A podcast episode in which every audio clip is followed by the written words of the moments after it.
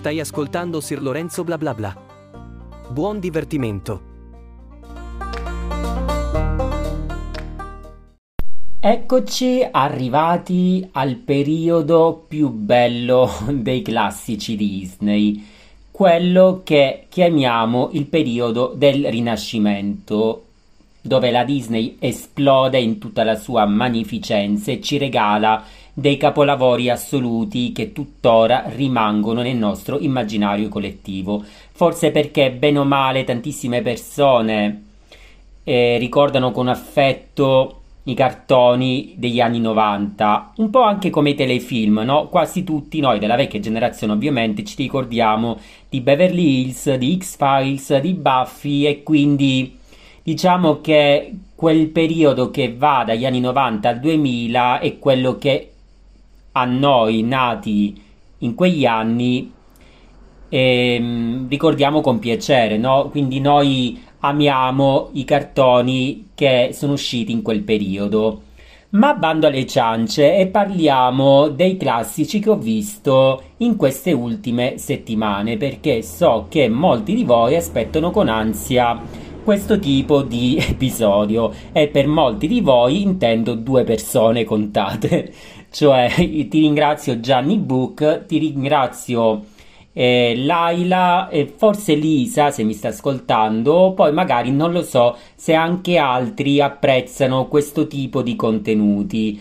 Oltre che quando parlo magari di cose mie, um, non so se a voi piace quando vi parlo anche delle cose che leggo o che guardo. Fatemi sapere così mi regolerò di conseguenza.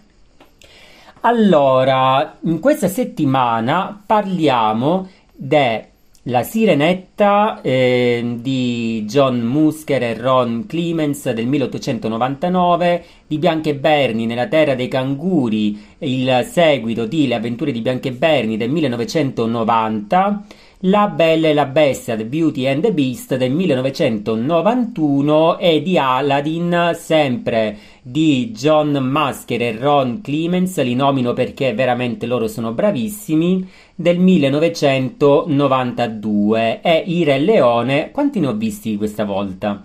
Del Leon King di, eh, ok, del 1994 di Rob Minkoff se non sbaglio allora, sono 1, 2, 3, 4 e 5. Bello, bello. Allora, partiamo subito facendo una classifica.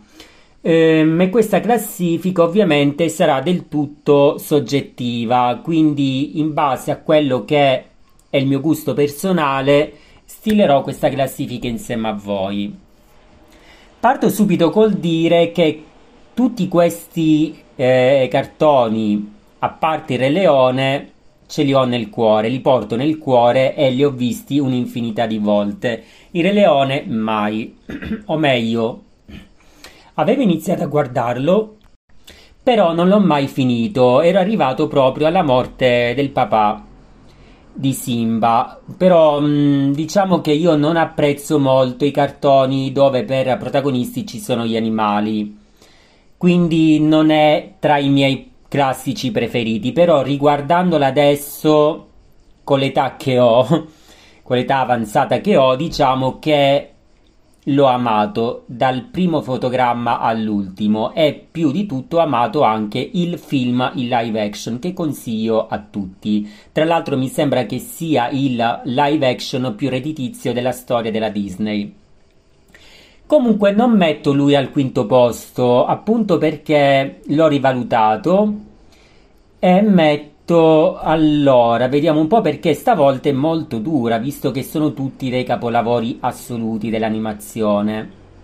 Purtroppo metto Bianca e Bernie nella terra dei canguri al quinto posto, anche se io lo adoro follemente. Cioè, se lo mm, dovessi prendere come film singolo, io lo adorerei, lo metterei al primo posto, cioè ne parlerei davvero bene. Non trovo dei, mm, dei lati negativi di questo cartone, però se lo devo mettere a paragone con altri, tipo la Sirenetta, la Bella e la Bestia, ovviamente per pura classifica eh, va al quinto posto, però davvero merita un sacco, anche perché è migliore del film precedente, Le avventure di Bianca e Bernie, che era un po' più scuro, più dark, mentre questo è più eh, colorato eh, e più bello anche da vedere come animazione.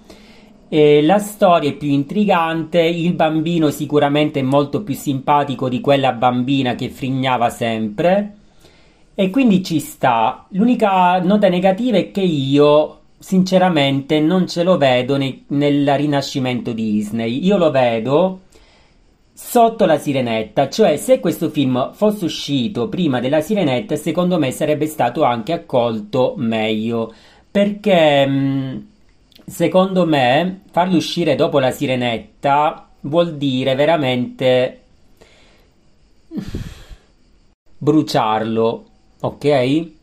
Cioè, messo tra la sirenetta e la bella e la bestia, Bianca e Bernie scompare completamente, anche perché i due protagonisti, i due topolini, non è che siano così importanti, non è che si facciano conoscere per il loro carattere o per la loro, non lo so, per il loro spirito di avventura, cioè non um, peccano un po' di, um, di carattere, sì, purtroppo sì, sono un po' anonimi. Mettici poi che la storia non è che sia molto originale e quindi ovviamente per forza di cose lo metto al quinto posto. Al quarto posto metto Aladdin.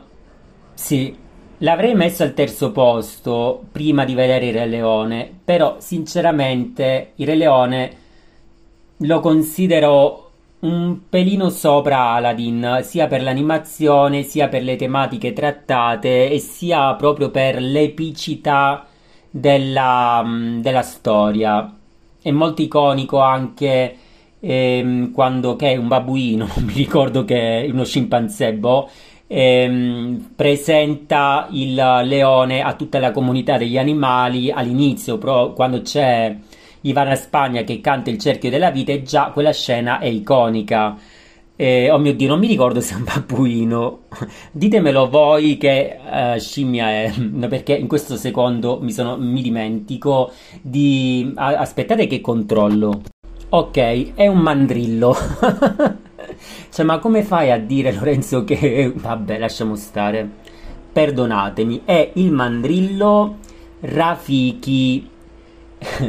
per a mia discolpa dico che è la prima volta appunto che vedi Re Leone quindi diciamo che ho fatto un po' di confusione e non mi chiedete quali sono gli altri animali che fanno compagnia a Simba perché veramente so solo i nomi Timon e Pumba, ok? Vabbè, comunque, ehm, il Re Leone lo mette al terzo posto, quindi al quarto posto purtroppo ci sta Aladdin, anche se devo dire a me piace tantissimo. È divertente, scanzonato, le canzoni sono perfette, è il degno erede di, della Bella e la Bestia, cioè tutti questi film hanno un filone, un filo conduttore e sono molto coerenti. L'unico non coerente, come ho detto prima, è Bianca e Bernie nella Terra dei Canguri. Quindi se il Re Leone lo metto al terzo posto e vi consiglio di guardare, di recuperare il film in live action se ancora non l'avete fatto, così potete ammirare anche voi il uh, mandrillo Rafiki, va bene, ok. E, ehm, al secondo posto metto um, la sirenetta la Sirenetta mi piace, anche se devo dire la verità, dopo averla vista dopo tanti te- tempo, an- mm, sono passati forse dieci anni dall'ultima volta che l'ho vista. Eh, devo dire che Ariel è proprio una scassa maroni di prima categoria, cioè è, ver- è veramente una sedicenne ostinata, cocciuta e prepotente, che si innamora del primo che capita e quindi, poveretto, il papà che deve cercare di tenere a freno i suoi istinti primordiali. Questa vede un umano per la prima volta e niente, si innamora perdutamente di lui. Guarda caso però è un principe, volevo vedere se si innamorava eh, del, um, del, primo che capitava nel, sulla nave, tipo del mozzo o non lo so, di quello che scopa a terra oppure anche del vecchio che è il consigliere del principe. No, lei si innamora ovviamente del principe al primo sguardo. Vabbè, lasciamo stare gli occhi a cuoricino. Per lui lei scenderà a patti con una strega. Vabbè, la storia la sapete, però è molto bella, eh, quindi l'ho guardata con piacere e da piccolo io guardavo in loop le videocassette e quindi con La Bella e la Bestia diciamo che si contendono il cuore, il mio cuore, quindi ehm, hanno un posto speciale nei miei ricordi e quindi è stato un po' difficile metterla al secondo posto. Il live action ancora non l'ho visto, conto di vederlo quando uscirà su Disney Plus, però a questo punto l'unico che rimane da mettere al primo posto è La Bella e la Bestia. Anche qua il live action è spettacolare.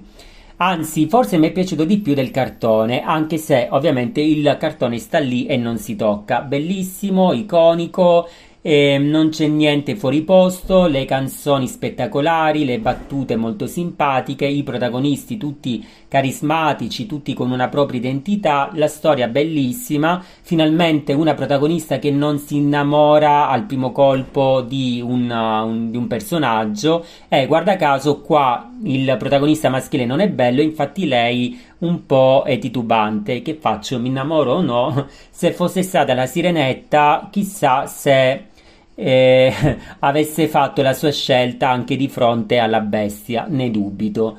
Quindi qui è molto più coerente anche come storia. Ok, mi sono dilungato come sempre tantissimo. Il prossimo cartone che vedrò sarà Pocahontas, dopo il Copo di Notre Dame, Hercules e così via. Quindi ancora ne abbiamo per tanti, tante, tanto tempo, no? Per tanti altri episodi sicuramente parlerò di, dei classici Disney anche perché in tutto sono um, 61 Strange World è l'ultimo che ho visto di recente quindi lo guarderò un po' così e poi l'ultimissimo sarà Wish che uscirà nel 2023 chissà magari farò in tempo a guardarlo prima della fine della maratona. Come sempre noi ci sentiamo la prossima volta. Lasciatemi un commento sui miei social se volete aggiungere qualcosa. Ciao ciao